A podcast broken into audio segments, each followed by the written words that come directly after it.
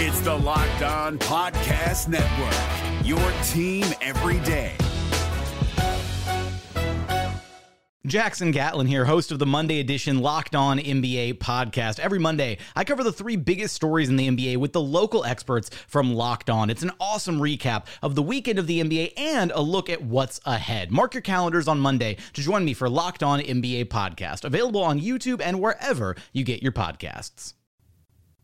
How have the Pelicans fared without Zion Williamson? Can Brandon Ingram and CJ McCollum get them into the playoffs? We'll talk to Jake Madison about all things New Orleans Pelicans. Welcome to the Locked On NBA playoff preview. I'm Nick Angstadt of Locked On NBA, and I'm joined by Jake Madison of Locked On Pelicans to give you everything you need to know about the New Orleans Pelicans going into the postseason. Jake, I know Zion's been on and off the court, so we'll kind of put him to the side for now. What's been the biggest on court story for the Pelicans this season? You know, I think it's partially the emergence of Brandon Ingram being a bona fide NBA level all star guy, a guy that has led this team in the absence of Zion Williamson. Though BI has missed a lot of games himself, he's barely played more than half the season. You know, to close the year out, he went on a bit of a tear. He finally put up a couple of triple doubles, which is something that he had never done before. And as they were running the offense through him, him scoring 30 points, dishing out 13 assists, whatever it might be, the offense really started to take off, which had been the problem all year for New Orleans. And they finished the season pretty strong. They won seven out of their final 10 games, despite that disappointing loss to the Timberwolves right at the end. And this team's going to go as far as Brandon Ingram and the rest of the offense can take them. And if he's playing at that superstar level that we've seen him, he can carry this team somewhat far. uh, we we've seen this this Pelicans team. They're the 18th offense. They're the sixth best defense. Is it the offense that really really drives them, or is it that defense that keeps them alive? Basically, at this point they're actually really tied together, I think. And they're this type of team that thrives off of forcing turnovers defensively, which means they need to be back. They need to be set to be able to kind of get their arms in the passing lanes, force those turnovers, generate those easy offense in transition in the fast break type of points. That doesn't work though if you're breaking shots, if you're not scoring at the other end. So this team really does struggle if their offense is missing shots, if it's kind of Brandon Ingram isolation after isolation, CJ McCollum having an off shooting night, or what have you. And when teams get those defensive rebounds and get out and run against New Orleans, that defense isn't set. They can't make those type of plays. They can't force those turnovers. So you often hear about how good defense leads to easy offense. Bad offense can also lead to even worse or terrible defense, which is something that I've been saying repeatedly on Locked On Pelicans. That's going to be a real big problem. Their defense is going to only be okay if the offense is just good enough. There have been moments when the offense looks really good. And then there's moments when you're like, oh, yeah, this team lost 10 straight games for a reason. Look at that second half against the Minnesota mm-hmm. Timberwolves in the final game of the regular season. And Brandon Ingram, who had 27 points in the first half, only had nine more shots the rest of the way. They shot one of 10 from three. If their shots aren't falling, that defense doesn't matter how good it is in a vacuum, they're not even going to be back and set and playing. What's the playoff rotation for the Pelicans right now? Is there anybody on the bubble beside maybe besides Zion now that we know he's probably not going to play? Is there anybody on the bubble that you're curious if they're going to make it in the playoff rotation or not? Yeah, you know, they ran a short rotation against the Timberwolves, eight guys. You saw their usual starters. Then you saw Josh Richardson, Larry Nance Jr., and, and um, Naji Marshall coming off the bench. I think you could see a guy like Dyson Daniels maybe crack that rotation, but he'd really be the only one. Maybe you give those minutes to the rookie instead of Josh Richardson, who's been kind of rough to end the season. But I really think it's going to be those eight guys. I don't really feel there's another guy that head coach Willie Green trusts out there. You know, you have somewhat interesting bigs in Jaxson Hayes and maybe Billy Hernangomez on the bench, but really they like to close small with Larry Nance Jr. So you have enough minutes to go around between Jonas Valanciunas and him. I think it's going to be those real eight guys that you've seen kind of close the season for the Pelicans. Trey Murphy should get a steady dose of minutes. I don't think we're really going to be any see any big surprises because frankly no, no one's good enough and no one's the answer to what the Pelicans really need right now. What are the biggest strengths and weaknesses of this Pelicans team? Basically, how do they win games and how do they lose games? You kind of talked about that with the transition. Yeah, you know, it's it's really they got to make their shots. They've got to find ways to manufacture easy offense for not just Brandon Ingram, but CJ McCollum, who's had an up and down year for New Orleans. He's kind of been the stalwart in the lineup, really holding it down despite Brandon Ingram missing almost half the year, Zion missing more than half the year.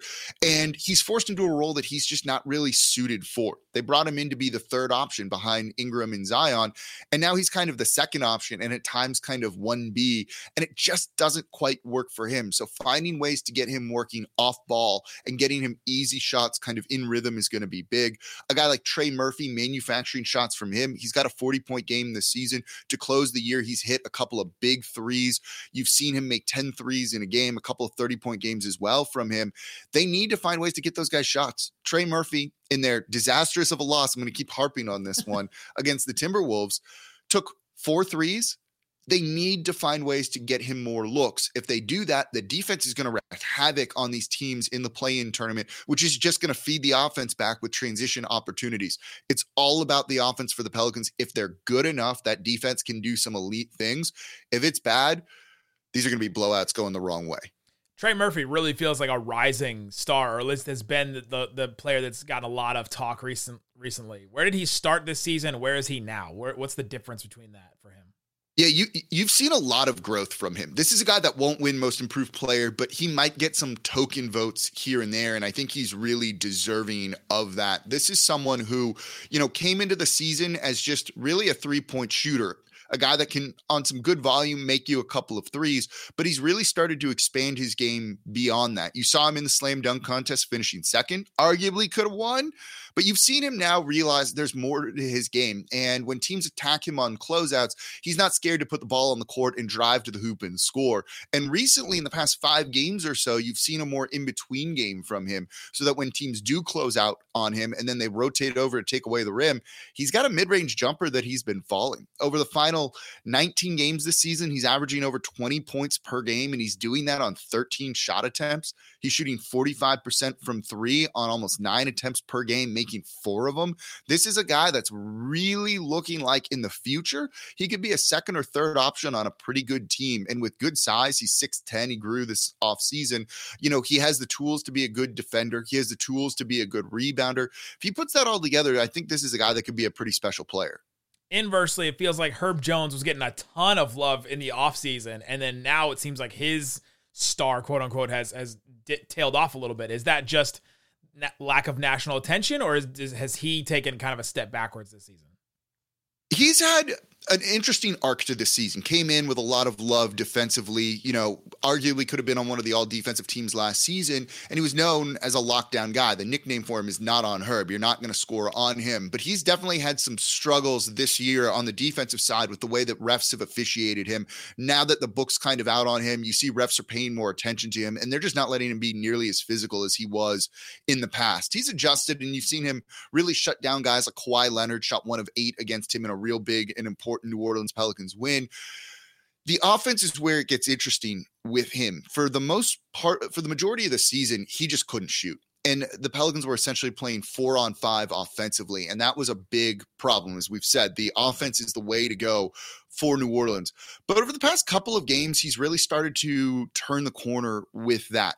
From about the middle of February on, he's shooting above 45% from three. The past 15 games, he's shooting above 50% from three. And I think those are numbers that if you can make him enough of an offensive threat or at least keep teams a little bit honest and not just completely leaving him, that becomes a real big deal and it opens that Pelicans offense up a little bit more. You'll see they use him as a primary ball handler at times, just trying to put the ball in his hands and make defenses at least focus on him that way.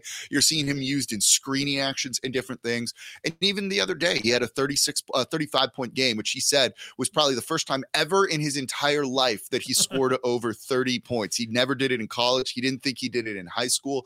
They're finding ways to use him creatively. The problem is the Pelicans kind of revert away from that and go back to their offense that lost them 10 straight games. If they keep that creativity and that off ball movement going, I think they'll be okay. Herb Jones is a big part of that. The FanDuel line for the uh, the Pelicans game against the Thunder is right now uh, Pelicans minus five. Guess that's the spread with with the Thunder. What do the Pelicans have to do to win that game? Shut down Shai Gilgeous-Alexander. It's really as simple as that. They they they won the series 3-1, but I think in two or three of those, Shai didn't play. And in the final game that these two teams played against each other, he torched them and the Pelicans lost by double digits. This is not an easy play in tournament game for New Orleans whatsoever. When you have a guy that's going to be first or second team all NBA, finish first, second, and most improved player, and that can score like Shai does, that terrifies me, to be perfectly honest. And you're going to need to shut him down because if you don't, this becomes a shootout. And I don't know if I believe in the Pelicans offense enough to try and win that game.